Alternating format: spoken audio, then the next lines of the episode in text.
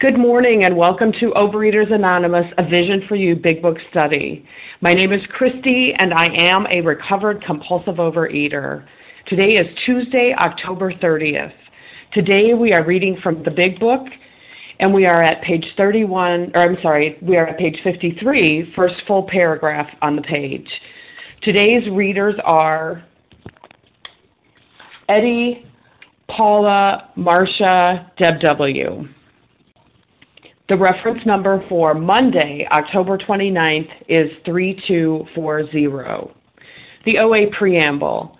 Overeaters Anonymous is a fellowship of individuals who, through shared experience, strength, and hope, are recovering from compulsive overeating. We welcome everyone who wants to stop eating compulsively. There are no dues or fees for members. We are self supporting through our own contributions, neither soliciting nor accepting outside donations. OA is not affiliated with any public or private organization, political movement, ideology, or religious doctrine. We take no position on outside issues. This meeting's primary purpose is to abstain, to recover from compulsive overeating, and to carry this message of recovery to those who still suffer. Our sole purpose. OA's fifth tradition states each group has but one primary purpose to carry its message to the compulsive overeater who still suffers. At a Vision for You Big Book study, our message is that people who suffer from compulsive overeating can recover through abstinence and the practice of the 12 steps and 12 traditions of Overeaters Anonymous. I will now ask Margaret to read the 12 steps. Thank you. My name is Margaret, recovering recovered compulsive overeater in Illinois. The 12 steps, we admitted we were powerless over food, that our lives had become unmanageable. Two, came to believe that a power greater than ourselves could restore us to sanity. Three, made a decision to turn our will and our lives over to the care of God as we understood Him. Four, made a searching and fearless moral inventory of ourselves. Five, admitted to God, to ourselves, and to another human being the exact nature of our wrongs. Six, we're entirely ready to have God remove all these defects of character. Seven, humbly asked Him to remove our shortcomings. Eight, made a list of all persons we had harmed and became willing to make amends to them all. Nine, made direct amends to such people wherever possible, except when to do so would injure them or others. Ten, continued to take personal inventory and when we were wrong, promptly admitted it. 11. Sought through prayer and meditation to improve our conscious contact with God as we understood Him, praying only for knowledge of His will for us and the power to carry that out. 12. Having had a spiritual awakening as a re- result of these steps, we tried to carry this message to compulsive overeaters and to practice these principles in all our affairs. Pass. Thank you, Margaret. I will now ask Katie to read the 12 traditions. Hi, I'm Katie, a compulsive overeater in Virginia. One, our common welfare should come first. Personal recovery depends upon OA unity. Two, for our group purpose, there is but one ultimate authority, a loving God, as He may express Himself in our group conscience. Our leaders are but trusted servants, they do not govern. Three, the only requirement for OA membership is the desire to stop eating compulsively. Four, each group should be autonomous, except in matters affecting other groups or OA as a whole. Five, each group has but one primary purpose to carry its message to the compulsive overeater who still suffers. Six, an OA group ought never endorse, finance, or lend the OA name to any related facility or outside enterprise, lest problems of money, property, and prestige divert us from our primary purpose. Seven, every OA group ought to be fully self supporting declining outside contributions. 8. Overeaters Anonymous should remain forever non professional, but our service centers may employ special workers. 9. OA as such ought never be organized, but we may create service boards or committees directly responsible to those they serve. 10. Overeaters Anonymous has no opinion on outside issues, hence the OA name ought never be drawn into public controversy. 11. Our public relations policy is based on attraction rather than promotion. We need always maintain personal anonymity at the level of press, radio, film, television, and other public media of communication. 12. Anonymity is the spiritual foundation of all these traditions, ever reminding us to place principles before personality. Pass. Thank you, Katie. How our meeting works. Our meeting focuses on the directions for recovery described in the Big Book of Alcoholics Anonymous. We read a paragraph or two from the literature, then stop and share on what was read. Anyone can share, but we ask that you keep your sharing to the topic and literature we are discussing, and that you keep your share to approximately three minutes. Singleness of purpose reminds us to identify as compulsive overeaters only. Our abstinence requirement for moderators is one year, and for readers is six months. There is no abstinence requirement for sharing on topic. This meeting does request that your sharing be directly linked to what was read. We are sharing what the directions in the Big Book mean to us. To share, press star one to unmute. Once you are done sharing, let us know by saying pass. Then press star one to mute your phone. In order to have a quiet meeting, everyone's phone except the speaker's should be muted. Today we resume our study of the Big Book. We're on page 53 and we're in the first paragraph. And I will ask Eddie to begin reading, please. Good morning. This is Eddie, grateful, com- recovered compulsive overeater in Virginia. Love, logic is great stuff. We liked it. We still like it. It is not by chance we were given the power to reason, to examine the evidence of our senses, and to draw conclusions. That is one of man's magnificent attributes. We agnostically inclined would not feel satisfied with a proposal which did not include which did not lend itself to reasonable approach and interpretation.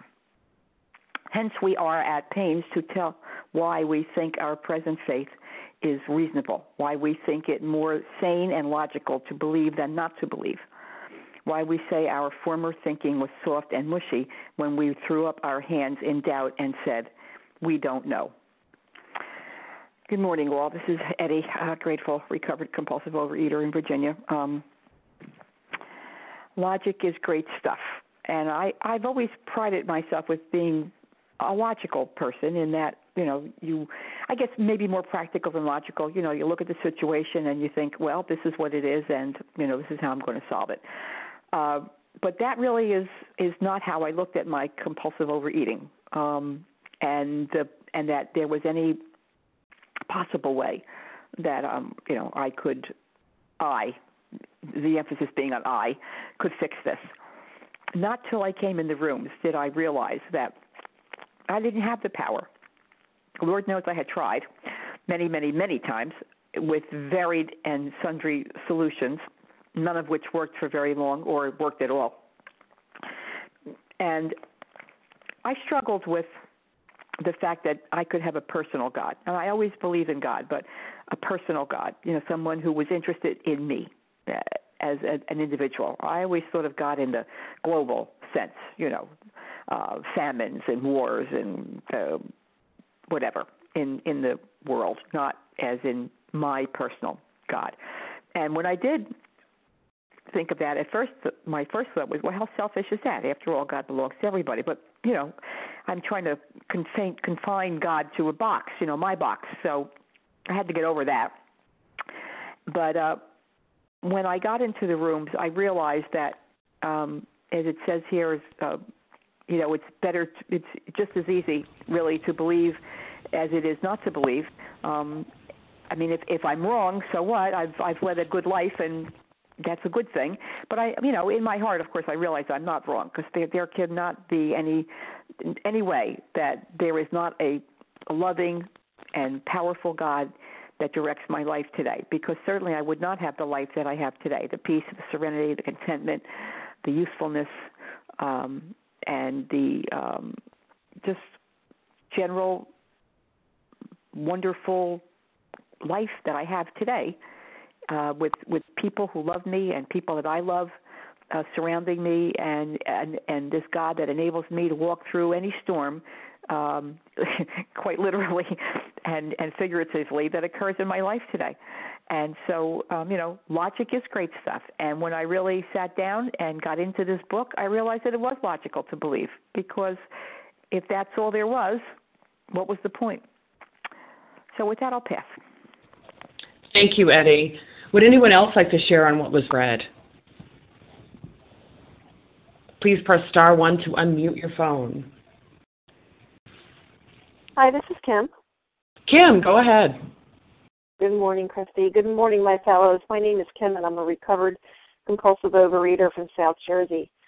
It says, Why we say our former thinking was soft and mushy when we threw up our hands in doubt and said, We don't know. You know, those words, we don't know, that, those are three powerful words I learned to say in, in OA. Because I always had to know. I always had to be the, the person who had all the answers. I, I never was allowed to show weakness. I always had to be self sufficient. You know, I always had to be logical great stuff. If I if I understand it, if I can control it, if I can figure it out, that everything's gonna be okay.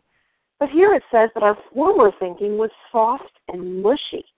You know, and that's so true. You know that it was all my old thinking was based on getting my way and fear and you know all those different issues that you know my, it was my best thinking that got me here. It was my best thinking that got me obese and frightened and screw, screw, screwed up in my twenties.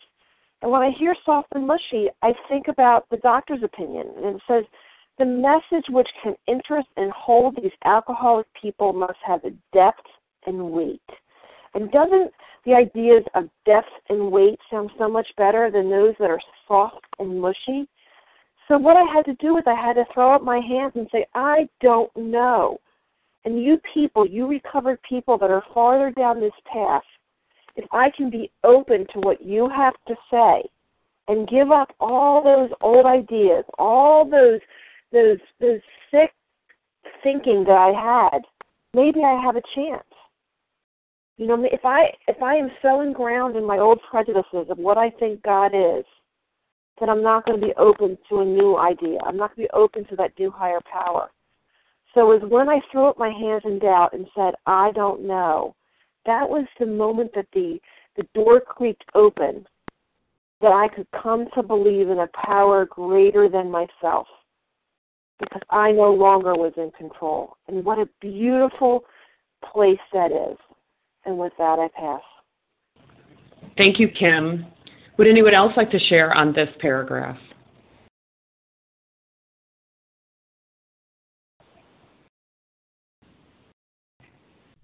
Lisa H. Lisa, go ahead. Hi, Lisa H. from Washington State. Um, yeah, I like the word the word soft and mushy uh, resonated with me too because a lot of the foods that I um, was um, particularly addicted to were soft and mushy.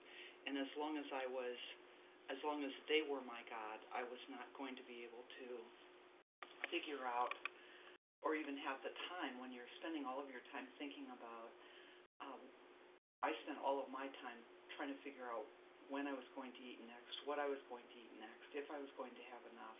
It was a constant um, issue in my mind. You don't have a lot. I didn't have a lot of extra time to think about God or what I might think about God or higher power or anything like that. And when I first came into the rooms, I truly believed that the group itself was the was the the thing that I could latch onto because I really had such a vague sense of higher power. But over the years, I have been able to develop a sense for you know a personal sense of higher power, and that has been an individual quest, and I think it is for all of us. And um, and so that you know, but I had to become abstinent. I had to get away from the soft and mushy thinking that was so pervasive in my life, and um, and so I I am grateful that because because I was able to come into the rooms, grab onto a strong program, I've been I my sense of spirituality is really becoming developed and, and walking on a path I like to say of good orderly direction is uh, becoming a way of life and it just becomes more exquisite as time goes on. I pass. Thank you, Lisa. I'm Christy, and I'm a recovered compulsive overeater, and I'll jump in here. Um, you know what I what I love about logic, of course, is that it makes things black and white for someone like me who can't really handle gray. I can't really handle the gray areas. But logic, truly, I mean, it's it says, you know, let me reason something all the way through and prove it. You know, let me develop a proof and you know, reason my way through whatever whatever the issue is and come up with something that's nice and clean and neat and pretty with a bow wrapped around it. And you know, I love that. I absolutely love that. And um, you know, the problem for me is that logic doesn't work with addiction. It just didn't work for me with addiction. There was no it made no sense I mean, addiction, in my mind, really doesn't make any sense. You know, I'll give you just two simple examples of what I would have done in my life before. You know, before recovery. I mean, just yesterday, I had um, you know, I had to take my car in, you know, and if that's not scary for someone like me, I don't know what is. But I took my car in, you know, to a mechanic that I trust, and it was something that I've had to have done for a while, and I took it in and I had it done. And um, what I would have done before, you know, when when the gentleman called me and gave me the estimate, here's how much it's going to cost, which is pretty much what it always costs when I take my car in. You know, it seems to be this kind of set amount. Um, but you know, I I wouldn't have been able to handle that before. I, recovery, you know, just getting my car fixed would have made me go out and, you know, eat. I would have eaten over that. Now, there's nothing at all logical about um, donuts making my car run better or uh, making the price of getting my car fixed any different. But that didn't matter. I mean, is, is there any logic in that? Is there any logic in that? None at all. None at all. But that's that's what I would have done. It makes no sense if you would have said, "I'm eating right now because I'm getting my car fixed." Nothing in that sentence makes any sense. But those are the kinds of things I did all the time. Or, you know, the other experience I had is, you know, you know, we've had lots of leaves, you know, of course it's fall here and all the leaves have fallen off the trees and I've got several trees in my yard, even though I have a pretty small yard. And, you know, my kind of thinking before recovery would be, you know, what I'll do is I'll wait for some, you know, for the wind to blow and hopefully they'll just blow all the leaves away into my neighbor's yards and I won't have to rake them. But today because of recovery I'm a good neighbor. I'm a good neighbor and I go out and I rake my leaves and I, you know, I bag them in compostable bags and I put them out for the city in my state to take them away. But what I would have done before is made a decision like that to not be a good neighbor, to sit in my darkened house and eat and hope that the leaves blew into my neighbor's yards. And I would not have felt, felt very good about making that decision, but what I would have done is eaten. And if you would have said, Christy, why are you eating? I would have said, because I'm waiting for the leaves to blow into my neighbor's yard. I know it's not being a good neighbor, and I know I can't live m- with myself, but that's what I'm eating over. You know, I didn't have the, you know, ability to even think that through, but that's the kind of behavior I had in addiction. Does that make sense? There's nothing logical about that, but that's the way I live my life in addiction. So if I could accept that in addiction, why can't I accept in recovery that there's a power greater than myself, you know, out there in the world that can maybe help me practice these principles in all my affairs and not eat over anything today. And that's the case. You know, I can accept that today. I can accept that today. If I could accept that eating was going to help me make it through getting my car fixed, I can certainly, certainly hang on to the idea that not eating and leaning into a higher power is going to help me not eat when I get my car fixed. Um, and when I'm raking my leaves, you know, out in my front yard to be a good neighbor. Um, and with that, I'll pass. Is there anyone else who would like to share on this paragraph?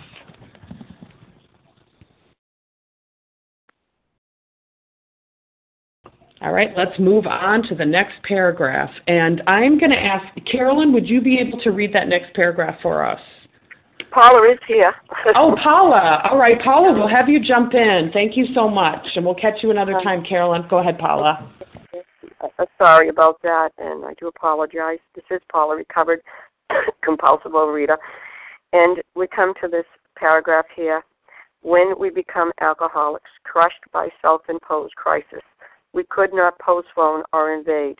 we had to fearlessly face the proposition that either God is everything or else he is nothing. God either is or he isn't. What was our choice to be? It looks like we come again to that word to me that made so much of a impact, full swing on the beginning of page 52. And here it's a full swing again. He is nothing or he is everything. But I like, well, I'm going to go right, scoot up to the first line. When we became alcoholics, crushed, there you go. You need to be crushed. This is the part. By a self imposed crisis of my own making. Nobody else did it. Now, I would like to think that, by the way, well, it was because of, you know, the generations. No, no, I made the choice every day to pick up or not to pick up. I made the choices here. Self imposed crisis. We could not postpone. And may I add here, I was so good at tomorrow. So good at tomorrow. Tomorrow it would be different. It was never different because tomorrow never came for me. Not on my own power. Or evade, and that was another powerful word here, or evade. Oh, I would go around, I would circle under, I would try to do, go to the side, anywhere, anywhere else. And then it said finally, we had to fearlessly. And that was it, without fear. Face the proposition, there it is for you. Either God is everything or else he is nothing. And there the difference of a life changed. There the spirituality of this program. God that either is or he isn't. And I can tell you, when he is, you will see a life transformed.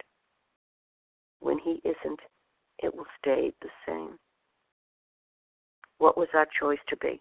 Always your choice. Thank you for allowing me to share. And again, I apologize for being a bit tardy here. And with that, I do pass. Thank you, Paula. Glad you're here. Would anyone else like to share on this paragraph? Just press star one to unmute. It's Leah. Leah, go ahead. Hey, Christy. Good morning to you. Good morning, everybody. My name is Leah. I'm a recovered compulsive overeater. I wanted to focus in on this statement when we became alcoholics crushed by a self imposed crisis uh oh, that does not sound good. and the uh, dictionary defines self imposed as put on oneself by oneself, voluntarily assumed or endured. So, I mean, is is the big book suggesting that uh, you know our disease or the alcoholics alcoholism is at least in some part a condition of his own making? And the answer is yes. The answer is yes. Crushed um, you know, by this self-imposed crisis. You know, when we became alcoholics, crushed by a self-imposed crisis. So, yeah, the big book is being brutally honest here, very honest, that it's no one else's fault. You know, that brownie didn't catapult itself off the counter and down my gullet. No one else's fault but myself. You know, I was imposing this crisis on myself. Why? Well, because the solution is obvious to each and every one of us in these pages. There's all kinds of people saying that um, they have alcoholism and the problem is now solved due to the clear cut directions in this book. And you can do it if you do what we did. So it is self imposed. You know, now we know what the solution is. Now we know what the solution is. So it is self imposed. It's something we do to ourselves. The doctor's opinion says that we succumb. We yield to the disease. We invite it back in. And of course that that point is reinforced by the fact that you know this book is studied on the line, taught on the line, discussed on the line, and yet although the answer is available to everyone on the line. Uh, you know, compulsive overeaters of of our type are reluctant. We're reluctant to do anything about it, even though the suggestions are given that could arrest the disease and enable people, and that included me way back when, enable people, compulsive overeaters, to start a whole new life. We have no enthusiasm to pursue that. We want something to happen as if a miracle should happen to us you know so these words are are hard to swallow pardon the pun but it is it is very very true you know there are two kinds of people that come into these rooms two kinds of people that come on the line let's say those that make it and those who won't and you know who decides which column you're in Each and every one of us. Each and every one of us. Because the solution is here. And and the the big book's words rarely have we seen a person fail who has thoroughly followed our path. That statement is as true today on October 30th, 2012 as it was when it was penned in 1939. You know, our problem is not one of trying to prove God. That's not our problem. Really. Our problem is to act as if there that was true, as if God does exist, and to stop acting as if it were not true. And we do that through action. And we do that through action. And with that, I pass. Thank you. Thank you, Leah. Would anyone else like to share in this paragraph? Uh, hi, this is Melanie. Uh, I heard Melanie, and then we'll catch the other folks uh, when Melanie's done. Go ahead, Melanie. Hi, thanks. Hi, Melanie from uh, Minnesota Compulsive Reader, and just short and sweet, um, focusing on um, God is everything or He is nothing. God either is or He isn't. And I um, read this some time ago and have read it many times since, and remember that I was in the chapter two, We Agnostics, and I remembered all the ways in which I behaved as an agnostic, that I had to admit that I was behaving as an agnostic. Um, thought that I was a believer in a God of sorts. Um, when I read this, and with the impact, the power of this particular writing, people were convinced, probably not unlike me, that it was either sink or swim, do or die. This became really, really, so really helpful for me. This is a thing that I could build from, build on. And I agree, admit, and follow exactly what these people say to the best of my ability because I believe that what they're saying is all of my heart. So if that's the case, Melanie, this has to be has to be. Absolutely this has to be. If no ifs, ands, or buts about it. It really did shape all those pieces, Gnostic behavior that I had to what I have today, believing this particular line, whether I wanted to or not, I accepted it and did it and acted on it. That's what this whole deal is about anyway. And it saved my life. So I just wanted to add that piece. I'll pass. Thank you, Melanie. And uh, I heard some other folks. Who else would like to share? Anne Marie. Anne Marie, thank you. Go ahead, Anne Marie. Hi, thank you. Anne Marie, recovered compulsive eater. Um, you know what's so important to me in this paragraph is, which was already mentioned, um, the alcoholics crushed by a self imposed crisis. I didn't think this was self imposed. I was a victim. When I was in the food, I was a total victim. Why me? Why why was I cursed with this problem? Never did I see any of my my impact, you know, my selfishness. Um, when someone told me that I was selfish, I thought, how dare they? I am, uh, you know, I've been um, cursed with this horrible disease. You know, there's people dying around me of all other things, and I'm thinking, poor me. You know, I've got this horrible disease, and I can't stop. I can't stop compulsive eating. And they're saying that I am. Someone said that I was selfish. How dare they? You know, um, it was just so important for me to see what my part was in this disease. That I yes, I that I did have a part in it. Yes, that it was a self-imposed crisis. Thank you. Thank you, Anne Marie. Who else would like to share on this paragraph? This is Susan. Katie. Okay, Susan in Florida, and then Katie. Go ahead, Susan. Thank you, thank you. Um, Susan, grateful compulsive over overeater this morning. High vision for you. Glad you're all here. Oh my God, this is me also. I had a sponsor back in probably the 80s who kept calling me I was a big baby pounding on the high chair. Wah, wah, wah. Why do I have to do this? Why do I have to do whining and moaning and groaning? And I could not believe. I could not believe. I didn't understand the word agnostic. I didn't understand anything about the spirituality because, unfortunately,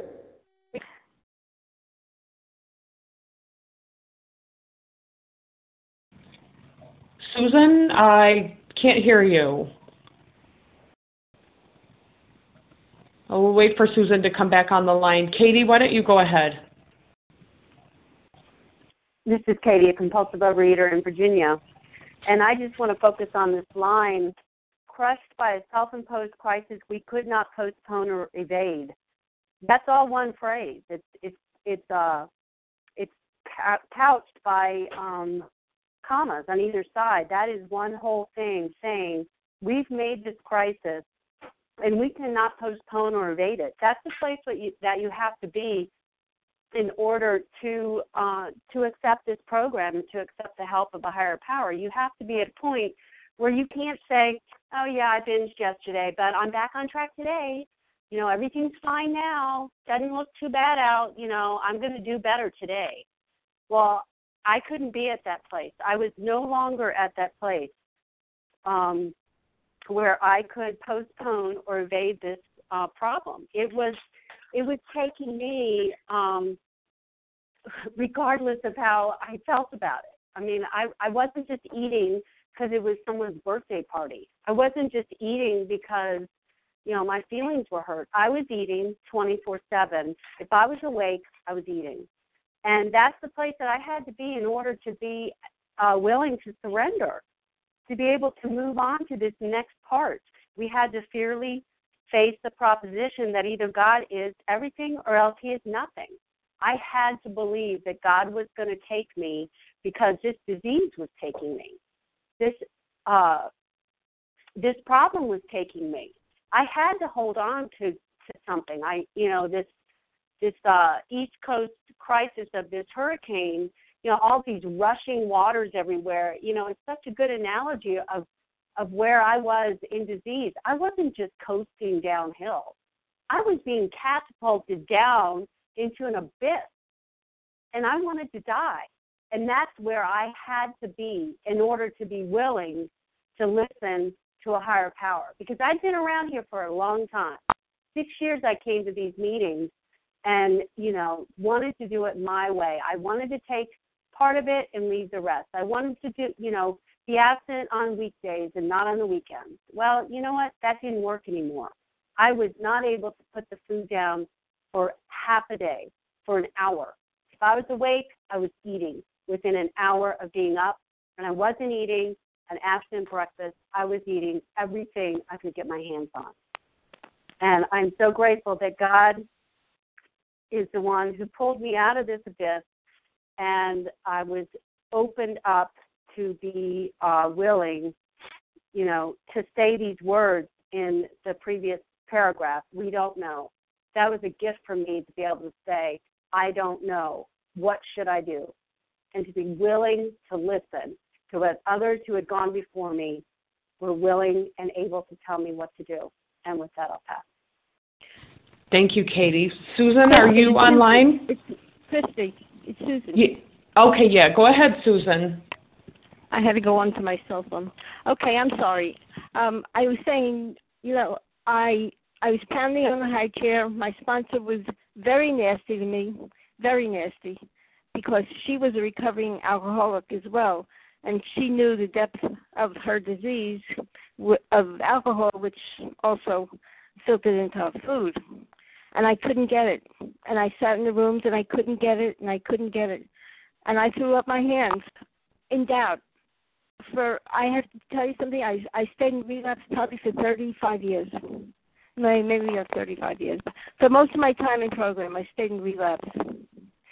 And I was envious and I was jealous of all these people who were saying they were recovering and unfortunately many of them uh, went out in their disease or didn't return to the rooms. And it was scary to see all these people coming and going because I felt hopeless and I saw no hope in the rooms.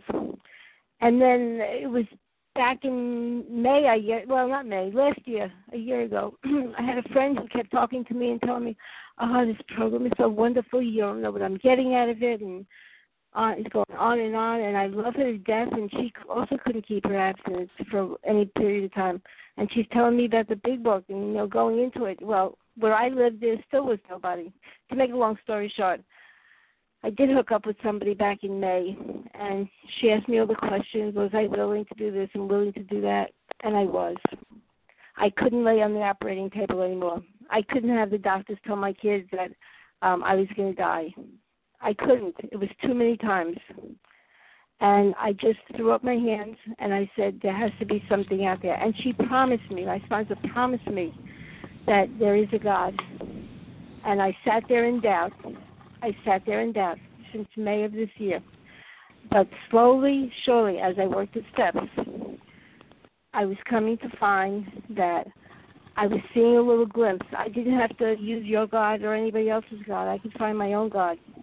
And I didn't have to get up and eat at night. And I didn't have to uh, go out and sneak or lie and cheat and do the things I used to do. I was finding that I could rely on something outside of myself. So for today, you know, I didn't even want to get up this morning because I was afraid the line would be down and nobody would be here.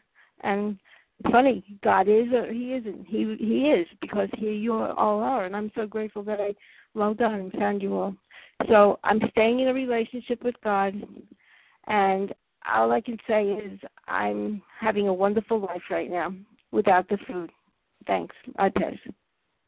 Thank you, Susan. I'm Christy, and I'm a recovered compulsive overeater, and you know, I mean, I love all or nothing thinking. As an addict, I just love all or nothing thinking until I hit this sentence, you know, God is everything or else he is nothing. You know, that's the proposition that I was faced with. Of course, by that self imposed pr- crisis that other people have described, you know, uh, God is either everything or he is nothing you know, all or nothing thinking. You'd think I'd just like grab right onto that, all or nothing thinking. And, um, you know, my disease brought me to a point of desperation. It brought me to a point of desperation where, you know, here you go, Christy. Here you go. You want in or you want out? Are you going to opt in or are you going to opt out?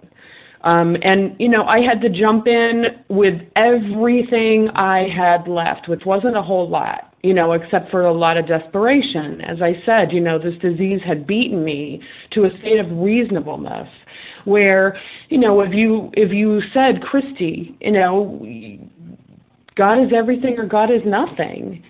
Um, I mean, you know, what was my choice? What was my choice to go on to the, you know, I'd already passed through the gates of insanity. I mean, it was death, life or death. Recovery is life or death for me, in the same way it was on September 9th of 2001 when I made a decision and, and said, I'm done. I'm done. I don't know. Um, you know, and I, latched on to the idea that, uh, you know, anything, anything I was presented with was better than what I was doing out there on my own. You know, my best thinking had had a life of misery and pain for me. Um, and it didn't matter that I weighed 300 pounds. That didn't matter. That didn't matter. I was completely crazy. And, um, you know, I'm just so grateful that when presented with this, I was desperate enough to say, okay, maybe there is a power greater than me that could restore me to sanity because I'm crazy. I am insane. And um, I'm just so grateful for that. So grateful for that, that I could fearlessly face that proposition that God is everything or else He is nothing. He is or He isn't. What was my choice to be? All right, I give. I'll believe whatever it takes. Whatever it takes, I'll open my mind to any possibility beyond me. And with that, I will pass. Is there anyone else that would like to share on this paragraph? This is Robin. Robin, go ahead. Oh. Hi, this is Robin. I'm a compulsive overeater. Um, I look at this paragraph and I think just think about the word acceptance. Um, you know the the sentence that comes to me too is how free do you want to be? Because when i look at this i realize that actually every crisis is self imposed it if i remain in charge of my life then everything is going to be um painted in a negative or a positive way you know based on character defect, defects and fears and um but but in god's world god has a perfect plan I mean, this is what I've discovered. My higher power has a perfect plan that is in place. And if I struggle against it and fight against it and decide that I want things to be my way, um, I'm unhappy because of a, a direction something is going, I'm going to turn it into a crisis because I'm not happy with the way God has choreographed things. Uh, I might lose somebody. I might um have a car accident. You know, who knows what's behind my higher power knows. I certainly don't know what's behind the way a day unfolds. Um, I can either spend my time railing against that and um, trying to th- make things work out the way I think they should work out, or I can just accept right away God's in charge here. I don't need to make this a crisis. I can sit back and let things unfold, find what my higher power has in store for me, because somewhere down the road I'll get it. I'll see a bigger picture. Of course, this happened. It had to happen, and here's why. I might not see it today. And the same is true for my for my eating. The same is true for my surrender with my compulsive overeating. I can see now what the promises talk about, where they, you know, the promises say that we'll recognize that our our you know terrible past is our greatest gift. If I hadn't gone through that, then I wouldn't have that to share with other people. I wouldn't be able to have that spiritual connection with other people who are still going through the same thing that I used to go through. So, you know, for me, if I can look at a day and see that my higher higher power is in charge, then crisis averted. I'm not in charge. So with that, I'll pass. Thanks. Thank you, Robin. Would anyone else like to share on this paragraph before we move to the next one? Hi, this is Linda. I'd like to share. Sure, Linda, go ahead. Wow, what a wonderful discussion. Um, someone earlier talked about acting as if, and that's what I had to do. And as someone else has said, this paragraph uh, galvanized me into action in a crisis in recovery. And out of that came all of this. And, and I am a recovered compulsive overeater. And now, and all I did was act as if. And boy, did I feel stupid, but I was so desperate. And I would say, maybe to somebody in the program, I feel like I'm talking to the air. I'm praying out loud. I live with animals and literally animals, and uh, so I could pray out loud. And I felt, oh, I'm talking to the air. And somebody uh, who had a lot of wisdom and a lot of experience said, look at the coincidences when you pray and what happens after that. And that was a, a key thing. And it had nothing to do with logic. There was something afoot in my life, something is happening. And so out of that came a wonderful relationship with God. And I didn't invent it. I didn't have to invent God. God showed up and shows up all the time. But I couldn't see that until I went through the steps. So, um, to quote someone, leap and the net will appear. Because that's really true. I used to be an atheist, and I'm sure there's a God. I know there's a God. And I can't say I promise like I'm some big shot, but I'm a little shot, and I'm telling you, it's real. Thanks. I pass. Mm-hmm. Thank you, Linda. Marcia, will you please read the next paragraph? Certainly. This is Marcia. I'm a compulsive overeater, recovered today. Thank you, God. Arrived at this point, we were squarely confronted with the question of faith. We couldn't duck the issue. Some of us had already walked far over the bridge of reason toward the desired shore of faith. The outlines and the promise of the new land had brought luster to tired eyes and fresh courage to flagging spirits. Friendly hands had stretched out in welcome. We were grateful that reason had brought us so far but somehow we couldn't quite step ashore. Perhaps we had been leaning too heavily on reason that last mile, and we did not like to lose our support. I will stop there and share. Um, this is it right now. I mean, um, we're we're at the turning point. Where do we where do we choose? Do we choose to go to the problem, or we choose to go to the solution? And um, it's now uh, we've been I'm I'm powerless. I'm powerless over food. My life is unmanageable and do I keep doing what I've always done or do I do something else? Do something that has worked for thousands of other people before me. I mean with alcohol and with food.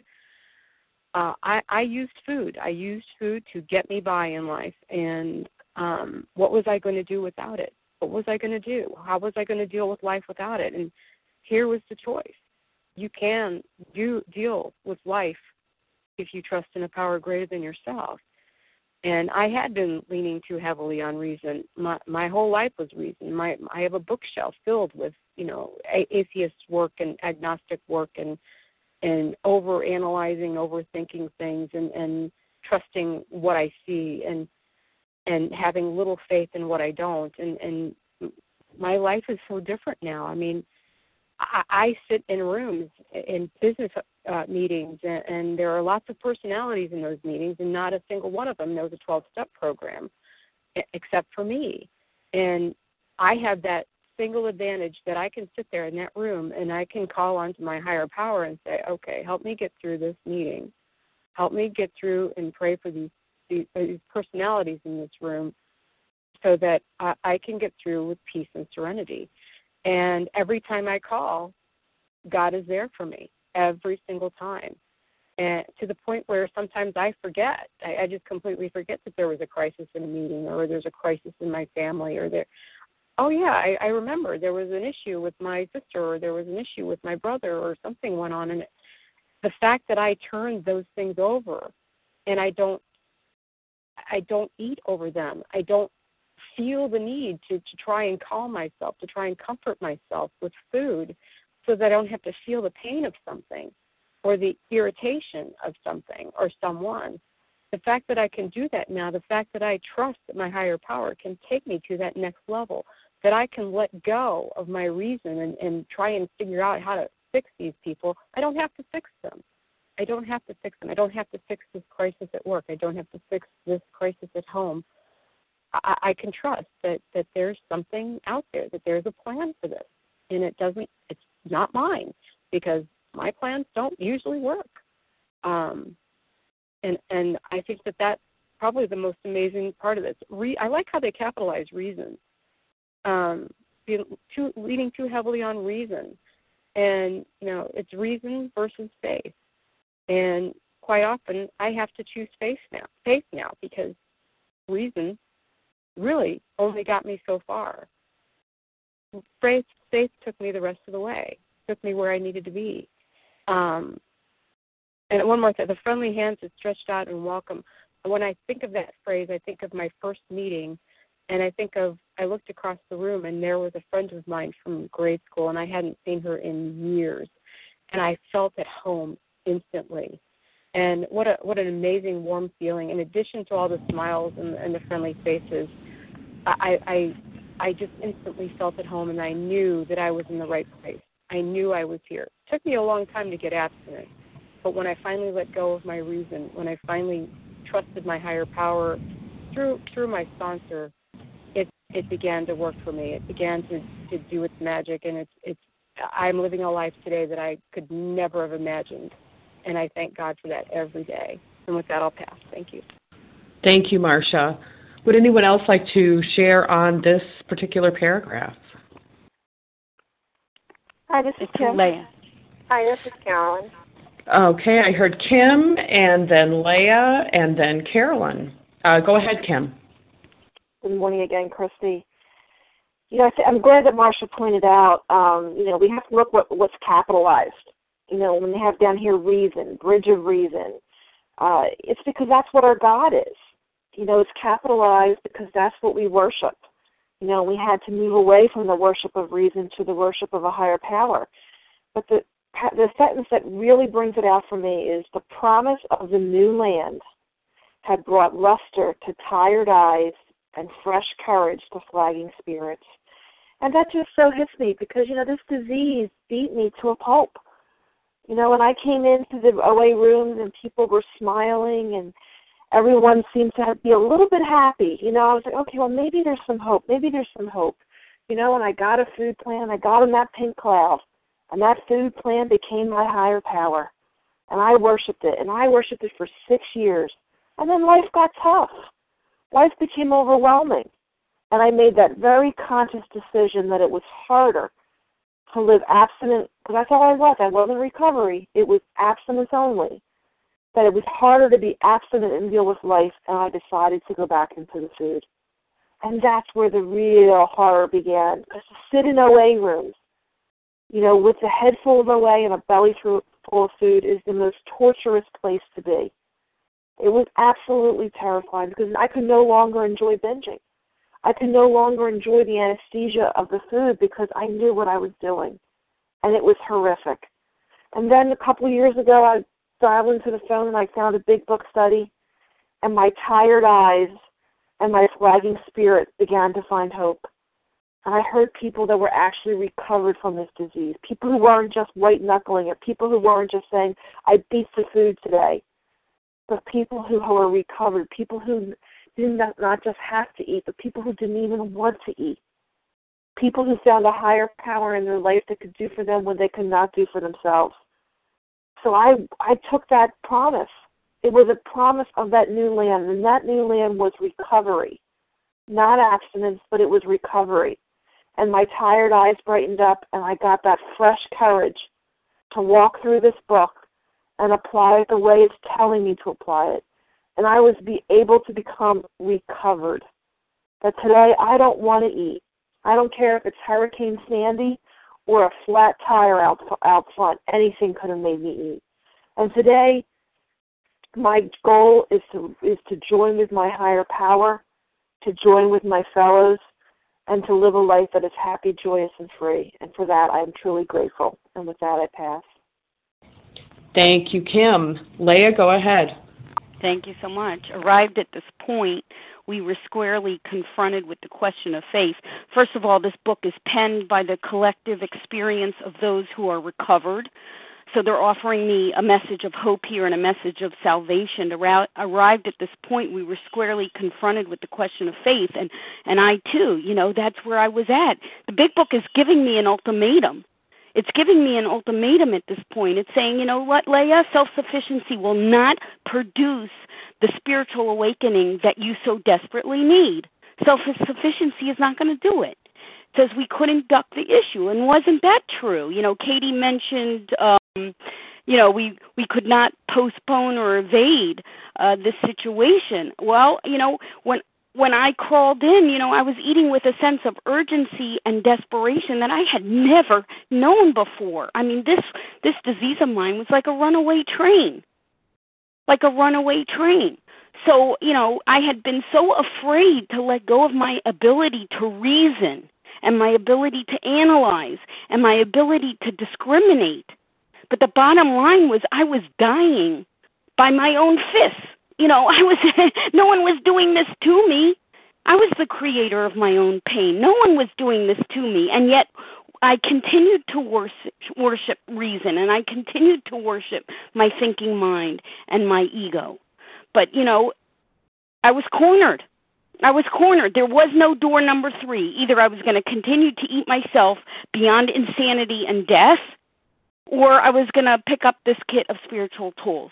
And once the intellect was fired, once my intellect was fired as my guide, it could be replaced by a different guide. And that guide is submission to God and submission to the program of recovery.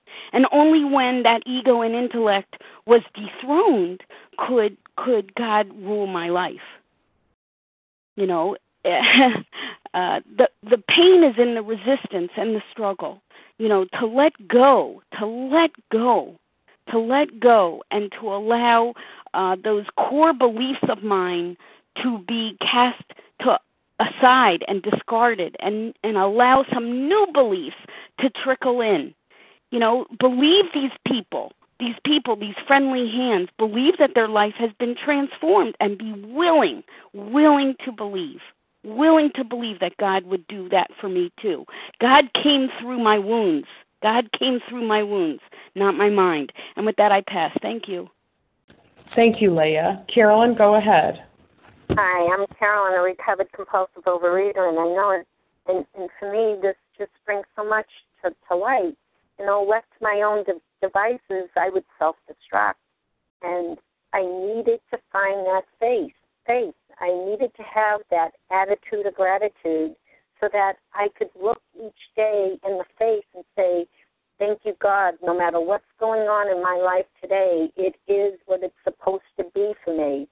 But I, I for a long time I couldn't find that faith. I was floundering around looking and looking and could never find what was missing in my life. I didn't realize that I had to seek out a higher power that um, reasoned. I, I depended too heavily.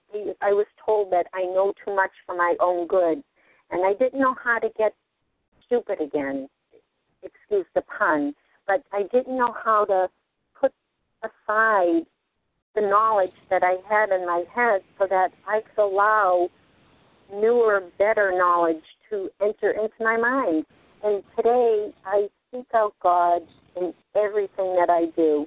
This is where the open mindedness and willingness comes in, so long as I'm willing to be honest with myself, bringing me to believe in that God brings me to believe in the God of my understanding today so that I can look at my life and say, it is what it's supposed to be today, and this is a learning curve. And the reason why these things are happening is because there's a lesson for me to learn. I seek the lesson today. I don't wallow in the self pity anymore because I, I was, I, you know, just touching on that chapter up above. God either is or He isn't. He is everything or He is nothing. And today I have to make God everything in my life because without bringing God completely into my life, without bringing my higher power completely into my day before I even begin my day, if I don't do that, I'm setting myself up for failure before my day has even begun. So I seek out God in my morning prayer and meditation and help to remind myself. I have a reminder set on my phone that goes off every three hours, and it says, but God. And that's such a beautiful thing because if I'm caught up in the moment and forgetting that God is in control, not me, it brings me back. I seek to be happy on purpose today because in doing so, I'm living in God's light and it is what it's supposed to be, no matter what the crisis that I'm dealing with at this very moment. It is what it's supposed to be. And I smile. I walk around with a smile on my face. It's okay that I'm going through what I'm going through as long as God is in my life. And I don't even think of the food.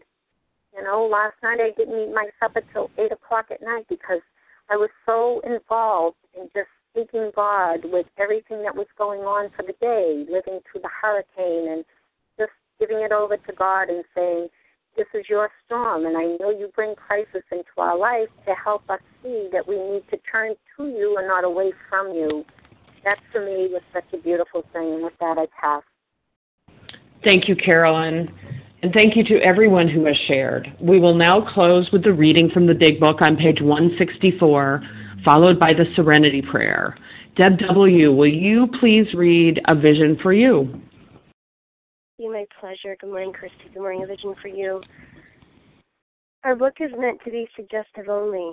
We realize we know only a little.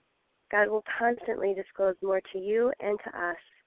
Ask Him in your morning meditation what you can do each day for the man who is still sick. The answers will come if your own house is in order. But obviously, you cannot transmit something you haven't got. See to it that your relationship with Him is right, and great events will come to pass for you and countless others. This is the great fact for us. Abandon yourself to God as you understand God. Admit your faults to Him and to your fellows. Clear away the wreckage of your past. Give freely of what you find and join us. We shall be with you in the fellowship of the Spirit and you will surely meet some of us as you trudge the road of happy destiny. May God bless you and keep you until then.